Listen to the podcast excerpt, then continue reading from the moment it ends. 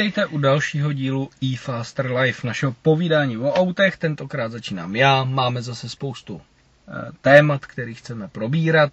Vašek je má jako tradičně napsaný, takže Vašku, nahoď první téma. Já jsem takový premiant, mám to na papírku tady. Je toho hodně, doufejme, že vás neunudíme k smrti, budeme se snažit to tam dneska házet. A začneme u Nissanu, který představil v uplynulých dnech nový starý vůz Nissan Pulsar. Vy ho možná neznáte, protože u nás se prodával jako Nissan Sunny, jinde se prodával jako Nissan Sentra. Popravdě řečeno, když jsem koukal na Wikipedii, tak to mělo asi sedm různých názvů. Podle asi regionu, kde se to auto prodávalo, my samozřejmě vzpomínáme všichni na Nissan Sunny GTI. no, ale Japonci třeba měli právě proto ten Pulsar by někomu něco mohl říct, protože oni měli Pulsar GTI R, Aha. Byla extrémní verze, opravdu hrozně hezká, je do dneška extrémně ceněný hot hatch. E, byla to taky vlastně homologační verze pro Nissan Sunny GTI R pro Rally, kterou mm-hmm. chvilku Nissan jezdil a dneska se dá koupit za opravdu hodně velký peníze, protože těch aut bylo málo. No a zároveň e, No, ale Sunny, ty generace, ta N13, N14 byly velmi populární. Do dneška, myslím, i u nás existuje docela slušná komunita, která na ty GTIčka nedá dopustit. Jezdí se s těmi závody do vrchu. To, to je extrémně lehký, hbitý. Tak u nás se taky jednu dobu jezdil Nissan Sunny Cup s těma GTIčkama a, a myslím si, že to auto bylo oblíbený pro svůj motor a jízdní vlastnosti. De facto to byl ve své době konkurent Golfu GTI a tohle auto si myslím, že Nissanu velmi dlouho už chybělo, stejně jako velmi dobrá a známá Primera GT. Takže si myslím, že Nissan zase zpátky by se mohl jakoby vrátit k těm autům, který kdysi byly hodně oblíbený. Hmm, no, teď by se právě měl objevit novej. Přesně jak říkáš, opět by to měla být konkurence Golfu. Ukázali fotku, jak to má vypadat? Ukázali masku, která, vypadá typicky, typicky jako zapadá přesně do, tý, do toho layoutu Nissanu, takže jako Současnýho. moc se z toho nedá odvojit. Teď je otázka, co bude s Almerou do budoucna. Jak to zapadne právě ten model, jestli teda spekuluje se o tom, že Almera jako označení skončí a oni se právě vrátí k tomu Pulsaru. Teď je otázka, jestli to bude Pulsar na celém světě, nebo jestli se nám teda vrátí Nissan Sunny, já nebo jsem, Sentra. Já si myslím, že u Japonců nelze odhadovat, protože víme, že Toyota takhle téměř zlikvidovala název Corolla, který byl známý po celém světě i Evropě hlavně. A já doufám, že Nissan si to v hlavě uvědomí a že by mohlo v Evropě nebo že by mohl v Evropě vrátit ten název Sunny, protože to si myslím, že mu zajistí podstatně větší úspěch, než když eh, nechá Pulsar všude. Hmm. Byly tam nějaký... je takový chladný, když toto Sunny je příjemný. U nás se tomu auto že... dokonce přezdívalo Sunar. No. A řekli nějaký jakoby eh, Neřekli bližší specifikace toho auta? V podstatě celá ta upoutávka byla taková, že jako Pulsar se vrací, hrajou tam hodně na ty city a na tu nostalgii, jak už je dneska dobrým zvykem a asi doufají, že už to samotné vrácení se do minulosti jim přinese nějaký zájem veřejnosti o to auto. Přece jenom Almera v tomhle směru dost jako... Nebyla dobrá, ale... Trápila. Hele, já věřím tomu, že eh, by určitě nepředstavovali tohle auto jen tak, že by přišli s těma klasickýma verzema, to znamená s těma obyčejnýma. A já si myslím, že se tam sta- eh, nějaká ostřejší verze eh, objeví a navíc tím, že oni rozjeli podstatně víc Nismo, včetně i Evropy, tak si myslím, že je tady potenciál udělat prostě i Nismo verze nebo ostřejší verze, tak jako to teď jede s 370 Z i dokonce s Jukem a s GTR, tak si myslím, že by to tam zapadlo prostě ten koncept představit eh, Sunny nebo Pulsar a v zápětí za rok, dva udělat prostě nějakou no, ostřejší verzi. Já doufám, já jsem zrovna teď uh, sepisoval novinku ohledně 370 Z Nisma. To auto nevypadá špatně, ale mám s tím stejný problém jako u Juka, že oproti tomu základu se to až tak to nějak extrémně neliší. Ano, vizuálně na první pohled poznáš, že je to sportovnější verze, ale výkonově to je nějakých 10-15 koní. Newtonmetry zůstaly stejný, v podstatě je to ten motor, na který se akorát jemně sáhnulo. Hmm. Ale Zase na druhou stranu, když vidíš, jaký eh, boj probíhá mezi hodečama, hodečama tak si myslím, že tam by se zasloužilo, kdyby další eh, japonská automobilka tam vlítla s něčím pořádným a podívej hmm. se, co teďka, eh, to jsem psal zase já, co teďka předvádí Honda, která vidí, co se tam v tom děje, tak takhle přišroubovali a najednou se mluví o tom, že Civic Type R nebude mít 280, ale zřejmě 320 koní, což už zase zní úplně jinak a to se ještě obávám, s čím přijde Audi. Protože když vidím tu eh, verzi A3 Club Sport, která se představí na Waterze, tak eh, výkon 525 koní určitě u RS3 nebude, ale eh, já se obávám jedné věci, že Audi si hezky počká a pak tam vystřelí prostě, že bude mít zřejmě nejvíc ze všech. No jo, ale Audi na ty předokolky až tak nehraje. A nevím, jestli kvůli uchvácení toho trůnu by jakoby se vyloženě v úvozovkách k tomu snížili. Koncern má v podstatě v Seatu to želízko, že jo? No tak já si osobně myslím, že jasně, RS3 půjde přímo proti A45 AMG a M2, a dokonce si jsem tam napsal, že si myslím, že si z toho vyberou buď to někde mezi těma 360 a 380 koňma. To, co nabízí Mercedes nebo BMW.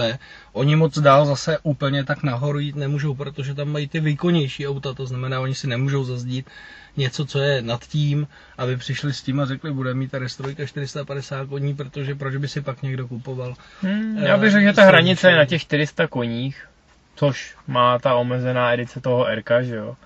Na druhou stranu je otázka, jestli už to není moc, jak, jak jsme řešili, že jo, tam se musíš vejít mezi ty TTčka všechny. Mezi TTčka navíc tak uh, pořád se o tom bavíme, je to nějaká kombinace hmotnosti a výkonu.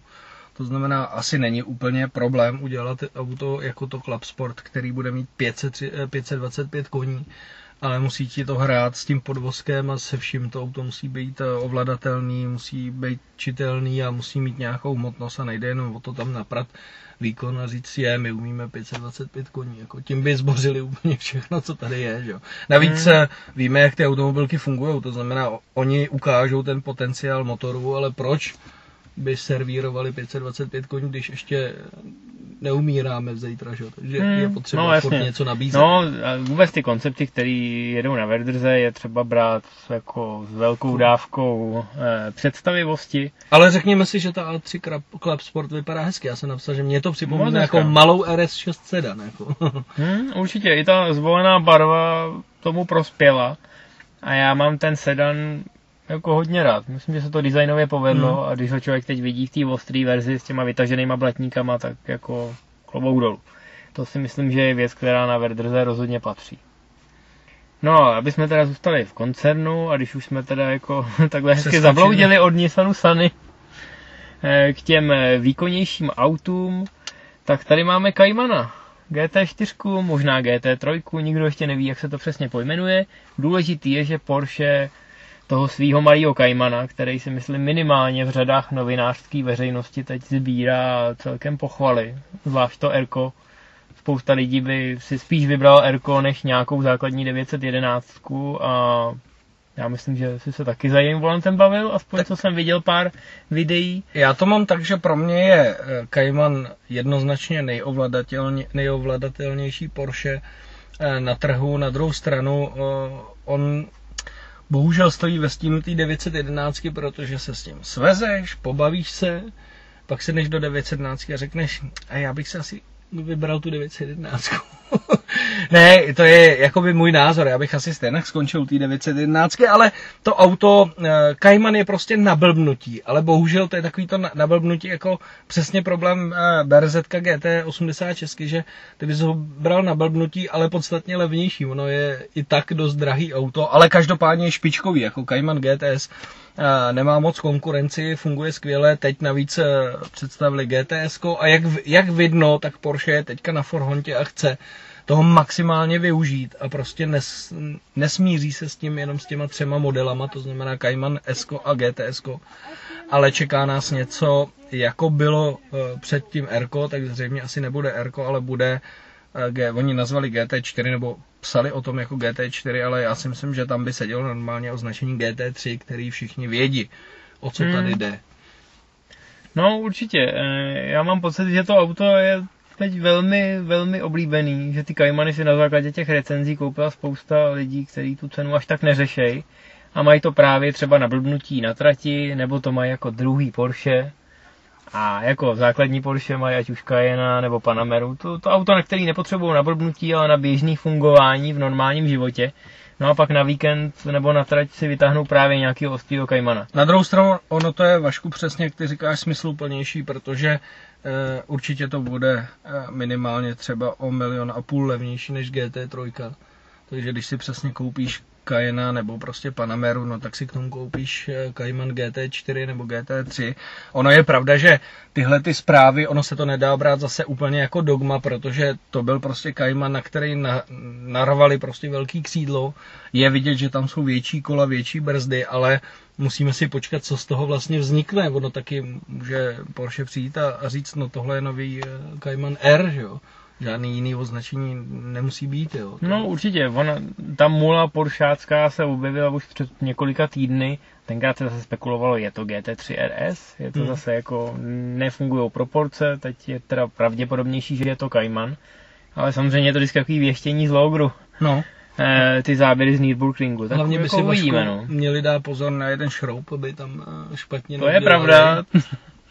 Ta GT3 už by se asi neměla opakovat, já myslím, že teď v Porsche jako u každý linky, a testují. u každý linky stojí dva týpkové v obleku a jako pro jistotu se vždycky ptají, dal si to tam správně Hanzi. Přesně tak. Jako. Takže, ale... Ale pozitivní zpráva zase, jestli se všímáš Vašku, tak už tak jako dobře dva, tři měsíce, co děláme i Faster Life, tak tam převažuje všechno tak tam převažují pozitiva ke sportovním autům. Jako. Já jsem z toho docela nadšený, já jsem rád. Jo, tak já ty témata rád. vybírám, aby jsme aspoň jako jednou týdně byli hodný, víš. Ale já tam nevidím nic takového jako blbýho, že by někdo přišel a řekl, tady ruším Caymana, to je na hovno, uděláme další SUVčko. Takže hmm. jsem rád, že ty automobilky jdou tím správným směrem. No. Co tam máme dál? Jo, je to kombinace toho, že jako sice útočíš potenciálně na zákazníky, kteří mají víc peněz, ale jdeš tím správným směrem, nabízíš jim sportovnější variantu, ne něco, co má na sobě dvakrát víc kůže. No. No, co tam máme dál? Dál tady máme no. kupčení se zatáčkami, jsem si to označil. Jo. Máme Rakousko, Red Bull Ring, trať, kterou... Vrací se do Přiznejme si to, Red Bull zachránil, zrenovoval starý a1 uh, ring, že jo, kdo ví. Chátralej A1 ring, ono ty to... si tam sám závodil v době, kdy už to bylo opravený. No hlavně ta trať je trošku jiná, než eh, se tam jezdilo do posavatě, takže si myslím, že kdo pamatuje starý A1 ring, tak to není úplně ta stejná, tam přišlo tu dlouhou, vlastně to dlouhé pokračování dál, Eh, je to, je, ta trať je zajímavá, jsem, jsem zvědav, jak se tam srovnají Formule 1, protože musím říct, že... Tam ta zatáčka za startovní cílovou rovinkou je velmi zajímavá, když si vzpomenu. Tam jsou ty dvě zalomení, ale hlavně tam je zajímavá jedna věc, eh, že vlastně ty brzdíš na konci cílové rovinky za prvý do ostrýho vinglu 90 stupňového, ale do kopce. To znamená, hmm. ty jezdci samozřejmě jsou špičkový, ale přeci jenom tam bylo vidět, že tam se dá jít hodně pozdě na brzdy, ale zase je kratší ta hrana, kdy to přeženeš, protože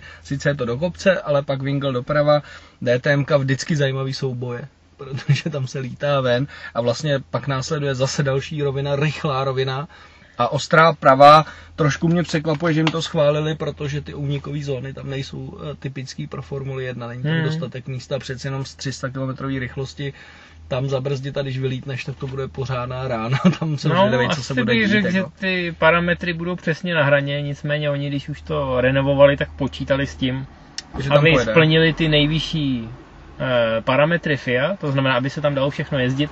Každopádně ti tam do toho ale skočím, protože eh, Red Bull měl problémy s jedním eh, tam farmářem rakouským, víme, jak oni jsou mm-hmm. na ekologii a tyhle věci zaměřený, takže vím, že když já jsem tam byl závodit s Širokem a pak jsem tam byl ještě jezdit na premiéře KTM X-Bow R, tak mi tam ty místňáci říkali, že jeden tenhle ten zemědělec jim tam dělá problémy kvůli hlučnosti a, a vím, že tam podával furt nějaký eh, nějaký oznámení a že to mají nějak jak v Mostě, že prostě se smí do šesti a pak nějak jakoby to mají omezený, ale každopádně ta trať, nebo spíš to zázemí je nádherný, to, co tam Red Bull hmm. udělal. Jediný problém je s ubytováním, že tam není moc, eh, moc hotelů zrovna kolem přímo jakoby okruhu, ale, ale posunuli to dál, ta trať je hezká, na druhou stranu pro mě na Formuli 1 krátká, takže jsem zvědav, kolik pojedou kol. Hmm.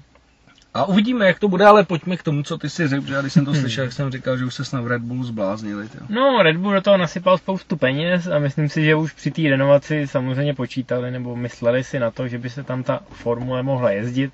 Protože, jak víš, tak to je zdaleka největší komerční tahák pro všechny sponzory a přidružený, eh, přidružený partnery kolem toho. Takže samozřejmě první, co, na co došlo, když se teda rozhodlo, že letos se tam pojede, tak Red Bull začal oslavovat velký sponzory. No a řekl jim, podívejte se, my tady máme pár zatáček. Pokud chcete, dáte nám spoustu, e, spoustu eur, tak tahle zatáčka se může jmenovat podle vás. No a samozřejmě se našlo dost zájemců, takže Red Bull v zásadě v zásadě obsadil všechny důležité zatáčky. Pokud se v motorsportu trochu orientujete, tak víte, že většina těchto okruhů, který už mají nějakou historii, tak ty zatáčky už mají pojmenovaný. A většinou jsou pojmenovaný podle nějakých slavných jezdců. Ať už podle jezdců, který se tam rozbili, nebo podle jezdců, který uměli jezdit skvěle, třeba, no. případně podle šampionů. To znamená, že zrovna tahle trať má zatáčky pojmenovaný třeba po Gerhardu Bergerovi, Niky Laudovi a dalších ale možná bych měl teď mluvit v minulém čase, protože pro účely právě Grand Prix eh, Red Bull tyhle zatáčky prodal. takže jsou přejmenovaný. Takže se dočkáme místo zatáčky Laudy a budeme mít třeba zatáčka Infinity. Bude to Infinity kurve? A dokonce krásně, že svého vlastního domácího jezdce Gerharda Bergera vyšoupnou a prodají to třeba komu, koho mají ještě tam. No, je to smutný, nebo no. Nějakým... Gerhard eh, Berger to zrovna nekomentoval, ale no, Niky Lauda si to neodpustil, i vzhledem k tomu, že teď jakoby je technickým šéfem Mercedesu. A rovnou jako vznesl takovou e, konspirační teorii, že to Red Bull určitě udělal schválně, když se teď Mercedesu tak daří. A že teda jako Nikyho zatáčka bude pojmenovaná přesně, jak říkáš, podle nějakého sponzora hodinkového třeba. Takže jako pravděpodobně už se na tom nic nezmění. Casio, je... vy si pamatuju, oni mají krásný Casio, digitální hodinky tam budou všude v zatáčce. No. Každopádně je to taková mediální bouře ve sklenici vody, ale já, já vždycky rád koukám na Nikyho, když jako se naštve a něco hodí do těch médií, protože on si servítky nebere.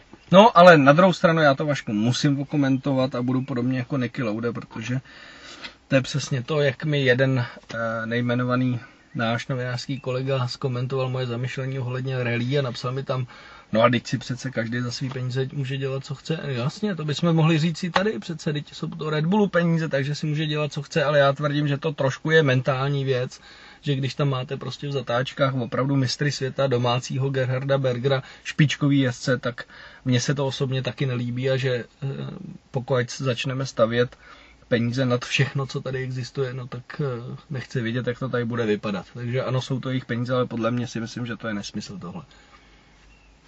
Je to smutný, no. Kdyby to vlastně stát, tak by se to určitě nestalo. Jak jsi zmínil toho farmáře, eh, mě hrozně baví, teď jsem byl v Salzburgu a v celém Rakousku určitě to víš, protože tam taky jezdíš často, si v neděli nekoupíš nic. Ne. Jsou otevřené pumpy a na pumpách občas si můžeš koupit jako housky, protože tím se to jakoby obchází. Ale veškerý supermarkety a obchody jsou zavřený. V neděli se prostě nepracuje, říkal to ten nahoře a toho Rakušáci jako velmi poslouchají. Ale v Salzburgu je obrovský nádraží a je to takový jako přestupní uzlový bod. Celou dobu se hádal špár místní, Jestli by teda v neděli nemohli mít otevříno. Už takhle měli otevříno do 11 každý den. Přičemž jako v Rakousku po 6. hodině už opravdu můžete koukat do zavřený výlohy.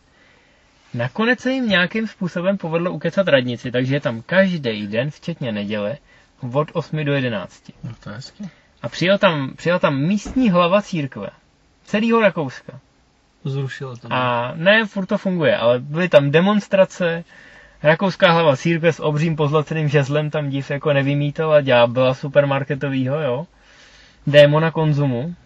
Takže jako tam oni opravdu proti tomu jsou schopní se zbouřit. Jo. Sice se- nic nesvedli, protože démon konzumu je asi nejmocnější dneska. Možná by se mohli přijet podívat k nám, jak vypadá démon konzumu. ty. To jo, no, tady svátky, nesvátky, otevří no, 24 hodin denně.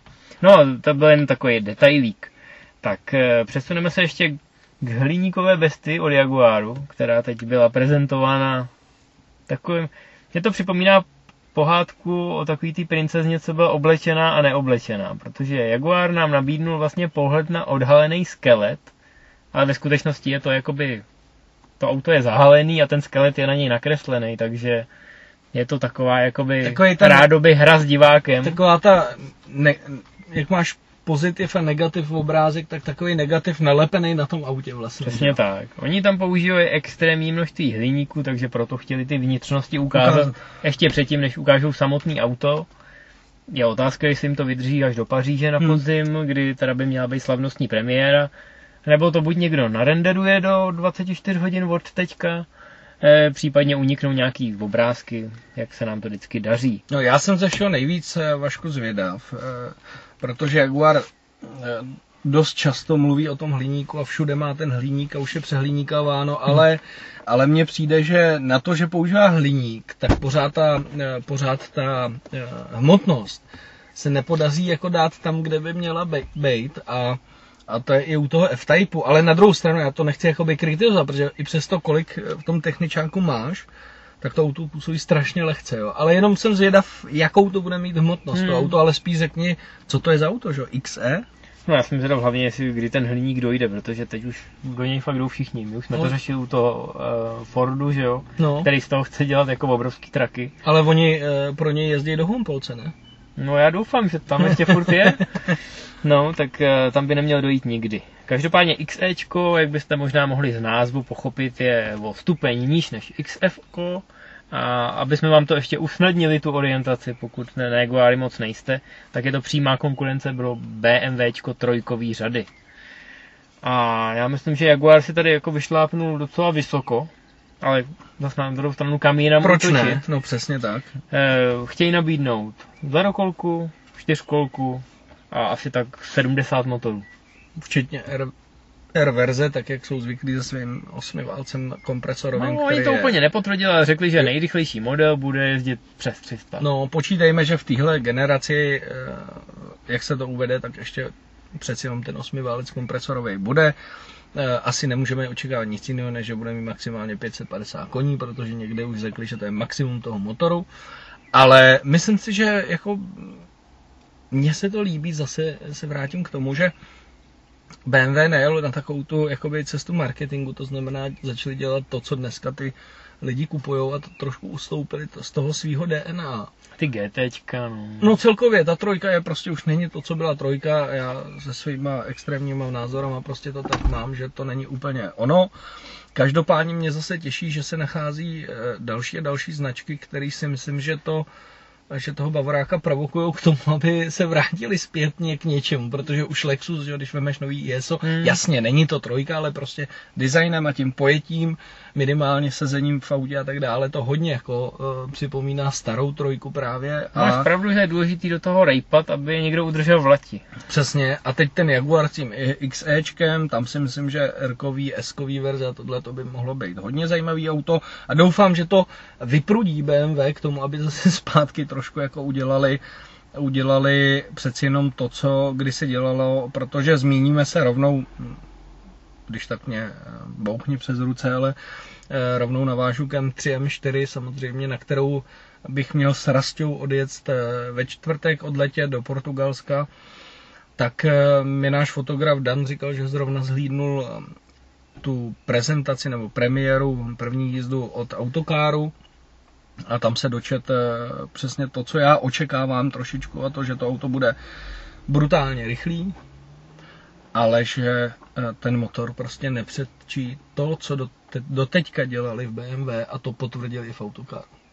Takže je to prostě ten nastolený styl jako stejně SM5, je ta je šílená, brutálně rychlá, na čtyřku vám to hm, hrabe, ale prostě je těžká, nezábavná, je to, stalo se z toho takový to GT prostě pro všechny, hlavně abych ukázal Hmm. na rovině a de facto v autokáru to částečně potvrdili. Neřekli, že to auto je špatný, to auto je dobrý, je rychlý, Ale motor, který byl vždycky tím nejlepším článkem toho auta, je v tuto chvíli nejslabší. To byla Hmm. jejich hodnocení M3, M4 a sám jsem zvědav, co nám tam předvedou. No, to je zajímavý, ale tak proto si myslím, že i kdyby teda se ukázalo, že BMW usnul na Vavřínech, tak proto je ten Jaguar dobrou zprávou, protože zrovna oni mají, co se týče nabídky motorů, to velmi zajímavý.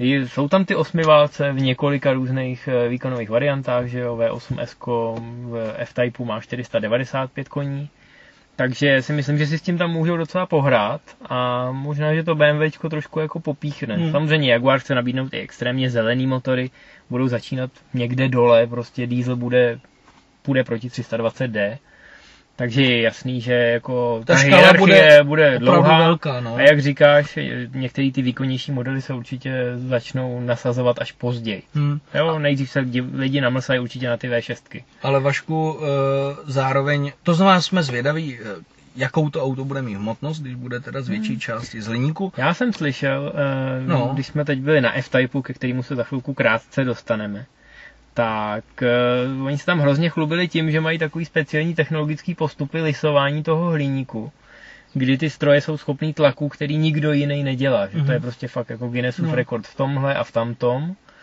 Takže já si myslím, že to může být velmi zajímavý a že třeba to auto bude extrémně lehký, aniž by eh, extrémně lehký, no vidíš to Nám tady začalo pípáš. pípat dveře, no sorry. No, to auto bude podle mě extrémně lehký, aniž by obětovalo tu tuhost a pevnost té karoserie, takže uvidíme. Oni neřekli samozřejmě žádný mety, co se týče váhy, chtěli by být lehčí a agilnější, ale to říká každý, no. Tak jako, já jsem na to zvědavý. Uvidíme to už letos eh, v Paříži, takže popravdě řečeno eh, relativně rychle se může začít uvažovat o tom, jakým způsobem to promluví do té hry.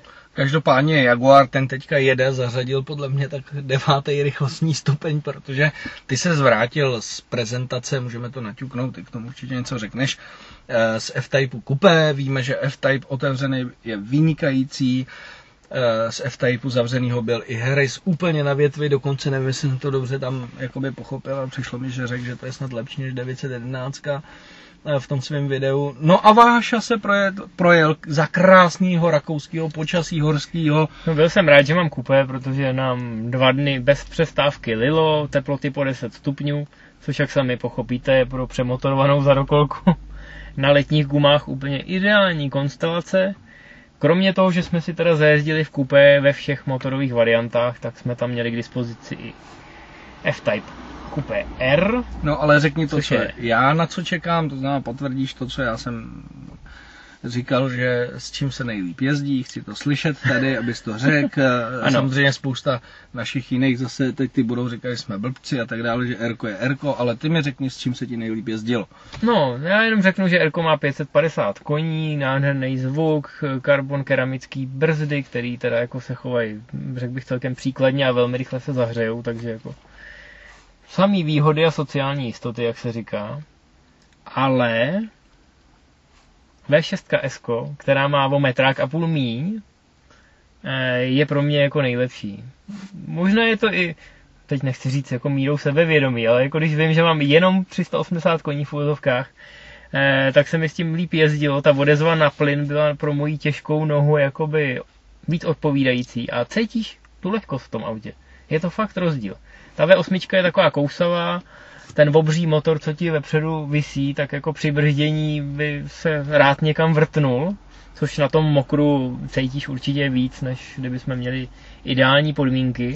A já jsem prostě u té V6 jsem si připadal takový jakoby soustředěný, že to auto řídím víc.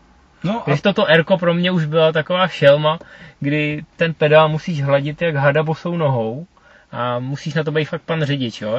Popravdě řečeno nechci, nechci dělat náhlý soudy, protože si myslím, že kdyby to Erko řídil, tak by si, eh, si z toho odnes, že to bere to nejlepší z V8, to znamená ten obrovský výkon a tu agilitu té V6 a schází se to někde uprostřed.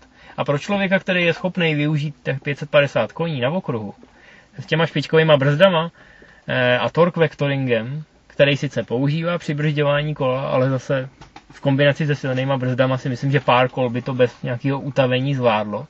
Tak si myslím, že ty by se byl podle mě hodně na vážkách, jestli teda V6 nebo Rko. Hele Vašku, já mám něco odjeto, ale myslím si, eh, můj názor, já jsem takhle jezdil s tím uh, otevřeným, s tím roadsterem de facto, nebo kabrioletem a nejezdil jsem s tím kupéčkem, ale i tak si myslím, ať na mokru nebo na sochu, tak mně se prostě s tím šestiválcem, s tou eskovou verzí, teďka myslím, jezdilo prostě zdaleka nejlíp. Protože to je to, co já říkám, je to o tom vyvážení výkonu a, a hmotnosti. Není všechno, není meritum věci, není mít největší výkon a i právě když se chceš bavit, tak se daleko líp ovládá ten menší výkon, než ten obrovský výkon, který prostě je, jak říkáš, ty kousavej, máš to tam hned, prostě ten plyn reaguje no, strašně hlavně jako na tom mokru a v zimě a nemluvím, cítíte víc ty rozdíly. A nemluvím samozřejmě na o, o, o okruhu, tam samozřejmě, když máš prostor a volnou trať, tak budíš. Určitě ta, ta r verze by byla možná lepší, ale v běžném provozu, v běžném ježdění, když jedete na okresce, a chceš si na okresce vypnout stabilizaci, u, užít si, tak ten uh, eskový šestiválec bude podstatně lepší. A klidně mě zabijte, to je můj jakoby verdikt. Hmm, Já no, si samozřejmě... si každopádně teď F-Type kupe za pár týdnů vyzkoušíš a ty jako jeden z mála můžeš mít to srovnání s 911. Takže... Já jsem sám na to zvědavý, eh, co jakoby na konci toho řeknu ale každopádně to, co jsem si vyzkoušel na tom otevřeném F-Typeu, tak si myslím, že to bude podobný. Ten e, osmiválec, to R bude samozřejmě fantastický, úžasný, tak jako je XKR, RS, tak jako je, eh, bude tohle skvělý, ale jakoby pro ten řidičský zážitek si myslím furt, že krocení toho šestiválce eskového, těch, toho menšího počtu koní je daleko snažší, než, eh, než prostě 550 koní. A to je jenom můj názor. No. Mm-hmm. No, my se teď přesuneme k autům, který jsme řídili i jinak než v rámci takhle prezentace. Já jsem si trošku, uh, trošku jsem si začítoval, protože jsem na Jaguara nejel nikoli v, v Press Fleetu, v Land Roveru, ale dopravil jsem se tam, uh, vzhledem tomu, že to bylo v Alpách, v Salzburgu, to je taky ta historka s tím supermarketem, eh, tak jsem se tam dopravil po vlastní ose, protože jsme měli půjčený auto, který jako slibovalo na zakroucených silničkách nějakou tu zábavu. Ještě bych chtěl do toho vstoupit, že určitě ty si všímáte, kdo nás poslouchá eh, pravidelně, že poslední dobou Vašek má na mě nějaký pozitivní energii vyvíjí, protože mi sbírá veškerý zajímavý auta, nicméně mě to nevadí, s radostí mu je eh, přenechávám samozřejmě, takže eh, to odhalíme, že Vašek si užíval dost dlouho, no. dosti kilometrů v Mini Cooperu S novým, byl to hezký víkend, chtěl bych ti za něj moc poděkovat. I když teda lilo a bylo to nejhorší počasí, co pro obě ty auta asi mohl uh, Bůh vymyslet. Tak zase si získal zkušenosti v, v tom počasí, člověk přeci jenom se víc učí, než když je sucho, že Rozhodně. Každopádně Mini Cooper S, nová generace, trošku delší, Širší. trošku, no, ve všech směrech je trošku větší, vevnitř vás čeká povědomý, ale přeci jenom přepracovaný interiér, čehož si všimnete hlavně na tom centrálním displeji, který září všema barvama a je takový, až bych řekl, jakoby rušivý, stejně jako průhledový displej před váma. To zmiňuju jenom ne proto, aby jsme natáhli stopáž, ale protože to jsou fakt věci, které mi na tom hmm, trošku vadily. Trošku, já, já, jsem, já jako jsem nejsem tím... taková konzerva, ale v tomhle případě si myslím, že to jsou změny proto, aby nějaký změny byly. Já jsem se s tím uh, projel trošku jeden den mi to Vašek přeci jenom půjčil, svěřil, takže jsem nejel, já nevím, 40 kilometrů, kousek jsem měl možnost a čas se s tím svíst a já bych to rozdělil do dvou skupin, eh, nebo do dvou oblastí. Jízdně, a to neměl jsem tolik času, to znamená, to si budu muset ještě někdy potvrdit, jízdě mě, jízdně mě to auto přišlo super. Je tam cítit, že to auto je širší a delší, v zatáčkách fantasticky bude fungovat přišlo mi na tom kousku, že to auto je poněkud nebo o trošičku ještě tvrdší, to znamená na těch českých nerovných silnicích přeci jenom poskakovalo, ale fantastický motor, myslím si, že bude fantastický podvozek, ale to, co předvedli s tím interiérem, to jako já bych chtěl vidět toho člověka, který to navrhoval, protože to je to je stoprocentní stoprocentní kolotoče. Ten LED diodový jako zrušení toho, toho rychloměru uprostřed, Eh, lediodového osvětlení, kdy zrychlujete a tady vám nabíhá nějaký bílý lediody do červených, to je strašný. Prostě to auto je vevnitř, jsou kolotoče. Hmm, A to je všechno, co k tomu řeknu. No. No, ale pak v podstatě ti můžu potvrdit, že co se týče podvozku, přímosti řízení, jako řekněme přesnosti řazení, to všechno si myslím, že zůstalo z toho mini přesně jak mělo být.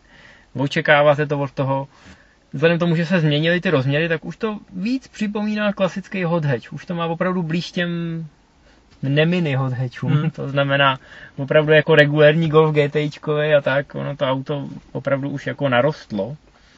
Nicméně má pořád tu hranu, máte na výběr tři mody, ekologický, který je takový jako hodně tupej, ale je při něm velmi kultivovaný motor. A krásně Jo. graficky. Skoro nic neslyšíš, no to, to, co vám to ukazuje, určitě to znáte z Bavoráku, když přepínáte módy, tak se vám tam objeví Bavorák různě barevně udělaný a máte tam nějaký průpovídky. Eh, tak to je i tady, no, to souvisí s těma kolotočema. Každopádně ekologický mod, ten motor opravdu stiší. Jediný, co mě trošku štvalo na dálnici, když jedeš 140, tak motor neslyšíš, na šestku úplně pohoda, 7 litrů, krása. Ale aerodynamický hluk je naprosto neskutečný. Já nevím, jestli jako jsme měli eh, smůlu na model, který měl ne, nějak ne, jako... Vašku, to je typický problém V, protože když jsem dělal jedno školení, tak jsme tam srovnávali, srovnávali aerodynamický hluk a to samé bylo u jedničkového Bavoráku. Hmm. No, no, tak prostě to nad podobný. 140 vejš po dálnici to auto bylo strašně hlučné, No, ale ale od to auto- zrcátek, od kola, od těchto věcí. Hmm, to bude možná těma zrcátka. Ono to všechno vypadá kulatý, tak si říkáš, že to obtékání vzduchu bude v pohodě, ale ve skutečnosti e, slyšíš ten vítr úplně neskutečně. Nicméně, abych se vrátil k té jízdě. V zatáčkách to nádherně sedí, když dáš sportovní mod, tak ti to samo napíše maximální motokárový pocit. Já jako se chci vyhnout tomu kliše, že to jezdí po kolejích a jako motokára, ale evidentně už to vědí i v Bavoráku a dali to rovnou do toho infotainmentu. E, nicméně na těch alpských silničkách v neděli, když už to konečně trošku voschnulo, e, tak já musím říct, že na ten sportovní mod jsem si to krásně užil. Převodovka dává meziplyny automatický při podřazování. Což je Manuální. Teda, což je teda samozřejmě manuální 6 kvalt, což při zařazení dvojky to nemůžeš přeslechnout, protože jako ti to srovná úplně neskutečně. A teď neříkám, že jsem si toho všimnul po tom Jaguaru, ale udělal mi to takový mírný úsměv na tváři, i když je to hrozná blbost. Ale opravdu to hodně na ten sportovní moc práská do vejfuku. Stačí, když máš vytočenou trojku, pustíš ji před zatáčkou a opravdu to udělá pu, pu, pu, pu. A je to takový jako Řekni to, rošťácký. řekni Vašku to anglický slovo, který říkáš, když pouštíš plyn. To, že to prdí. Ne, anglický, že jo? Že sundáš nos plyn, k tomu říkáš anglicky. Jo, myslíš lift off. No přesně tak. Jo, aby nám rozuměli vlastně No ne, tak který já už jsem dneska... přece známý tím, že nesnáším tady ty anglický výrazy, naopak ty je používáš, to se mi líbí, ty kontrasty. Mě to tam občas skočí, no. No. no. A já si myslím, to jsem teda jakoby tak v průběhu, eh, když jsem jel do toho Teska pro cigára s tím autem a trošku jsem někde zatáčel, mně trošku přijde, že se to, eh, že to mini se vrací eh, kdysi dávno do té doby, kdy to měli, kdy měli kompresory ty miny a, a fungovaly skvěle. Mně přijde, že to trošku mi to několikrát naznačilo, že by tam mohl krásně utíkat zadek, ale nevím. Já jsem to nestihl poznat. Já jsem si vypnul stabilizaci, přišlo mi to takový hravý hodně. Hmm. Nevím, jestli mi to potvrdíš, ale přijde mi to. Já si to fakt budu muset vyzkoušet. Jako hezky se to hrne do těch zatáček, ale jak říkám, já jsem měl buď na mokru, nebo na mírně osknutý, ale rozhoděné suchý silnici. Takže tam určitě nějaký rezervy jsou, ale bavilo mě to extrémně. Je, je- v tom ta radost z toho řízení, kterou očekáváš od ostrýho mini. Tak se pojďme, A do, to auto ti rozhodně jakoby nestojí v cestě. tak se pojďme dohodnout, že já zkusím se dohodnout ještě jednou, že bychom to vytáhli do Bělí, do toho našeho okruhu a zkusili tam zajet čas nějaký. Já si myslím, že s těma 190 koněma tam má mini slušnou šanci, že by mohl pomýšlet na ty nejvyšší tituly. My jsme tam vlastně, časy máme zajetý s Cliem a s Peugeotem, to jsou oboje 200 koňovky. Pak tam máme čas se Suzuki Swift, eh, s Fabie RS, to jsou samozřejmě trošku lehčí váhy, tam to určitě asi mini trumfne. Ale I se stejíčkama mohlo... máme zajít čas, nebo se stejíčkem starým, že jo, ráčkovým Hmm. se stejí dílama, tak uvidíme, kam se to, kam se to časem tam Mohlo by to být určitě dostane. zajímavý. My bychom mohli vlastně mini použít eh, jako takový slavnostní inauguraci té trati, protože vám samozřejmě chceme poskytnout eh, z toho našeho testování, kromě těch textových výstupů, i nějaký jiný informace, takže se brzo můžete těšit na nějaký podrobnější pokrytí téhle naší trati a všeho, co s ní souvisí. A navíc jí ještě Vašku, teď mě napadlo, že si ji prodloužíme, protože jsem tam byl teďka nedávno, jezdil jsem eh, osmičku, která se tam dá hezky udělat z těch dvou malých tratí, tak si myslím, že bychom mohli už si udělat tabuli, uděláme delší tu trať a budeme zajíždět časy, aby jsme měli e, nějakou bernou minci k tomu. No, tak výborně. A čím jsi jezdil ty? Teda, No, jak čím jezdíme teď my? E, jak jsem už se zmínil, že jsme teďka asi poslední měsíc nebo dva ukrad všechny ty dobrý auta, takže já i díky tomu, že pořád vyrábíme ještě garáž, tak se snažím brát ty auta, No a lidi ne- koukají na garáž, takže vidějí, co tam řídíš. Jo? e, nejsou důležitý úplně e, pro nás a proto, takže já jsem si vzal takový, e, a možná to je tím, že i páprda tím a, a líbí se mi ty obyčejný auta, No takhle připust, že musíš jezdit na Slovensko a musíš jezdit po D1, takže potřebuješ jasně. něco, co z tebe nevytřese všechny kosti. A teď jsem si vzal, eh, nebo mám takový jedno auto, eh, který na skladě v Subaru jsou, eh, jsou za dobrou cenu.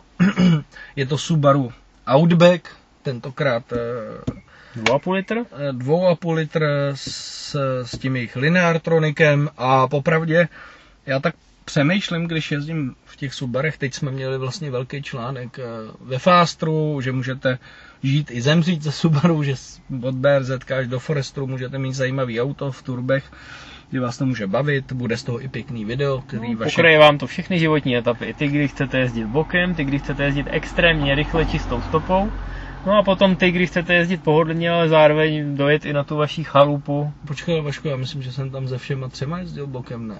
Ne, já neříkám, že nemůžeš jezdit bokem, já se snažím vypíchnout ty kvality. Ale Outbacka jsme tam tenkrát neměli, trochu jsme ho opomněli, takže ty bys teď mohl ve zkratce jenom říct, kam, do jaký životní etapy podle tebe zapadá. Eh, Jenom ještě jsem chtěl říct, že doufám, že Vašek eh, bez té doby se stříhá to video. No, jistě. potom Jaguaru F-Type Coupe, ale eh, hele, já bych ho chtěl zařadit tam kam toho Forestera, ale třeba pro mě, eh, já bych ho volil víc, protože já nejsem úplně příznivcem SUVček, nepotřebuji jakoby vyšší auto. A ten Outback vlastně splňuje všechno. Já tvrdím, že to je takový to příjemnější, eh, on je to crossover, ale v tom terénu díky té vyšší světlé vejšce, která je docela slušná, tak dokáže fakt v tom terénu jet téměř podobně to samé, co Forester až, eh, až na ty na ty převisy, které jsou větší, tak samozřejmě zlomy už potom nezvládne, ale já je mám ra, radši tyhle auta, ten klasický kombik, eh, ve výsledku ten kufr má větší než, než SUV, který ho má jenom do vejšky, ale není další. Takže mně se to auto líbí, já bych ho zařadil právě k tomu Forestru, Líbí se mi eh, podvozek, už eh, Subaru opustil takový ten extrémně tvrdý a sportovní i u těchto aut, takže udělalo příjemně komfortní, to auto dobře filtruje nerovnosti a, a je to takový to pohodový auto, kdy jedeš, nesnaží se jezdit 150, 160, ale v klidu si jedeš 120, 130, příjemně si to ovládá. Ten 2,5 litr, někdo řekne, ty 2,5 litr eh, automat, že jo, to budeš rád, tak já jezdím za 8,2 litru a nejezdím úplně pomalu, jezdím svižně, takže ta spotřeba je dobrá. Jediný, mám tady jediný mínus, jediný mínus a to jsou pneumatiky. Bohužel už se mi to stalo po několikátý, tak tady na tom autě jsou nějaký Yokohama, já nevím, co to je, ale to prostě na mokru nefunguje vůbec. To auto nechce zatáčet a musí si člověk dávat bacha na nájezdovou rychlost, protože občas je to nebezpečné, že najednou zatočíš a to auto se hrne na těch pneumatikách. Takže to je jediný mínus na tomhle autě. Jinak po tom faceliftu mně se to docela líbí, vypadá to pěkně, upravili světla, masku, tady vevnitř nový displej nějaký. Takže jo, příjemný auto, příjemný a s benzínem bych si to dokázal představit.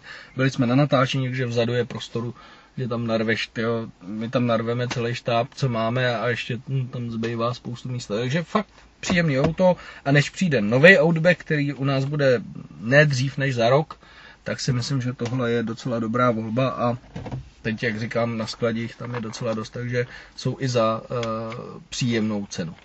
Hmm, to jsou samý dobrý zprávy, Hmm. ale ty jsi mi říkal, že máš nějaký zážitky z cest. Jo, aby jeden. jsme skončili trošku kontroverzněji, co Jo, u nás mám- se zvykem. Mám jeden, zase dneska ráno jsem se vytočil, ale strašným způsobem, protože jak jezdím po té e, slánské dálnici nebo té dálnici ze slaného k letišti, tak oni nám ji teďka komplet e, renovujou, budeme mít krásnou novou dálnici, ale je tam několik sjíždění a, a toho. Tak já tvrdím, že tam by měli stát policajti, měli by se to natáčet, prostě nechápu, co je tak složitýho naučit se zipovat, jo. Nevím čeho, zase jsem potkal člověka, který nutně potřeboval uh, nepustit člověka zprava, byl jsem to vlastně já, teda mě, uh, který jel až k tomu sjíždění. Uh, pán v oktávii kombi, mně už přijde, že to jsou typický takový lidi, že se na ně podíváš a to je ten člověk, který, uh, který ho všechno štve, štve ho, že prostě nemá asi zřejmě moc pěknou manželku, má nějakou nudnou práci, obyčejný auto, který má dalších 10 milionů lidí, nebo 5 tady a vadí mu, že prostě vyjedete až podle předpisů, až ke sjíždění a tam chcete za tím dalším autem se zařadit. Takže ten člověk jel namáčklý na čumáku, ještě se na mě zlověsně koukal, já jsem na něj s prominutím zatroubil a, a ukazoval jsem mu na značku, kde před náma byla značka, kde přesně byly nakreslený ty autíčka, že jede jedno zprava, jedno zleva, jedno zprava, z jedno zleva. Nevím, jestli si myslí, že dosáhne pli, větší plynulosti, já tvrdím, že akorát eh, hmm. uh, udělá to, že tam je větší zácpa. A tohle mě s prominutím sere na našich řidičů, na, na našich řidičech, řidičích, že nedokážou dodržovat úplně jednoduchou věc, jako je zipování. No, já jako poprvé řečeno jsem se s tím nesetkal skoro nikde jinde než v Česku. Všude jinde to funguje, nikdo na tebe netroubí, zipuje se tam. Teď jsem byl v Rakousku, kde samozřejmě taky opravujou, ale tak řekl bych trošku inteligentnějším způsobem. Tam normálně byla značka zipování v podstatě, ale byla animovaná. Byl to velký displej, kde byly nakreslený ty autíčka, jak se do sebe vlejvají Možná, že to by pomohlo, já nevím, nebo no, nakreslit to těm lidem, vysvětlit jim to třeba na včeličkách a motýlcích, já nevím. Já na Vašku si nemyslím, že by to bylo tím, že jim to nakreslíš, ještě víc vysvětlíš. Mně přijde, že to je nějaká zášť v těch lidech, že tomu člověkovi vadí, že ty nejedeš už kilometr v tom pravém pruhu, neděláš tu zácpu, ale drz, dovolíš si drze jet v tom levém až do konce, protože tam pak bylo další zipování a to už nechci ani vůbec komentovat ale protože vím, jaká je dneska, dneska doba, tak se nechci pouštět do nějakých sporů. Ale tam zase jel kamion, který de facto dělal v podstatě to samé ještě horší, protože on vyjel svojí půlkou do toho levého pruhu a znemožnil, aby ty auta vůbec s tím levým pruhem mohly jet až do konce tam se zařadit. Jo. A to už je na, na zastřelení. Já tvrdím, že takového člověka jako tomu chce uříznout ruce, nebo já nevím, protože nechápu, co ještě kamion tohle se dovoluje dělat, že vyjíždí půlkou do levého pruhu. Jako. A tvrdím, a zase, je to jednoduchý. Proč policajti stojí na rovině, kde se nemůže nic stát a pokutou lidi, kteří jedou 42 na 40, když by mohli úplně bez problémů stát tady u toho. A mohli by ty lidi pokutovat za tohle. Hmm? A tím, tak, no. tím můžeme a skončit. Bude jenom hůř, přátelé, protože letní prázdninová sezóna je nad námi. Začne být snad konečně hezky. Takže těhle lidí bude na silnicích čím dál tím víc. Takže eh, máme se na co těšit. Takže mějte se hezky, přejeme vám hezký týden. Tento týden vypadá, že bude konečně pořádně slunečný, bude teplo, užijeme si léto a my se s váma těšíme kdy jindy než další úterý. Přesně tak, eh, do té doby naslyšenou. Sledujte eFaster, sledujte garáž a my se budeme těšit.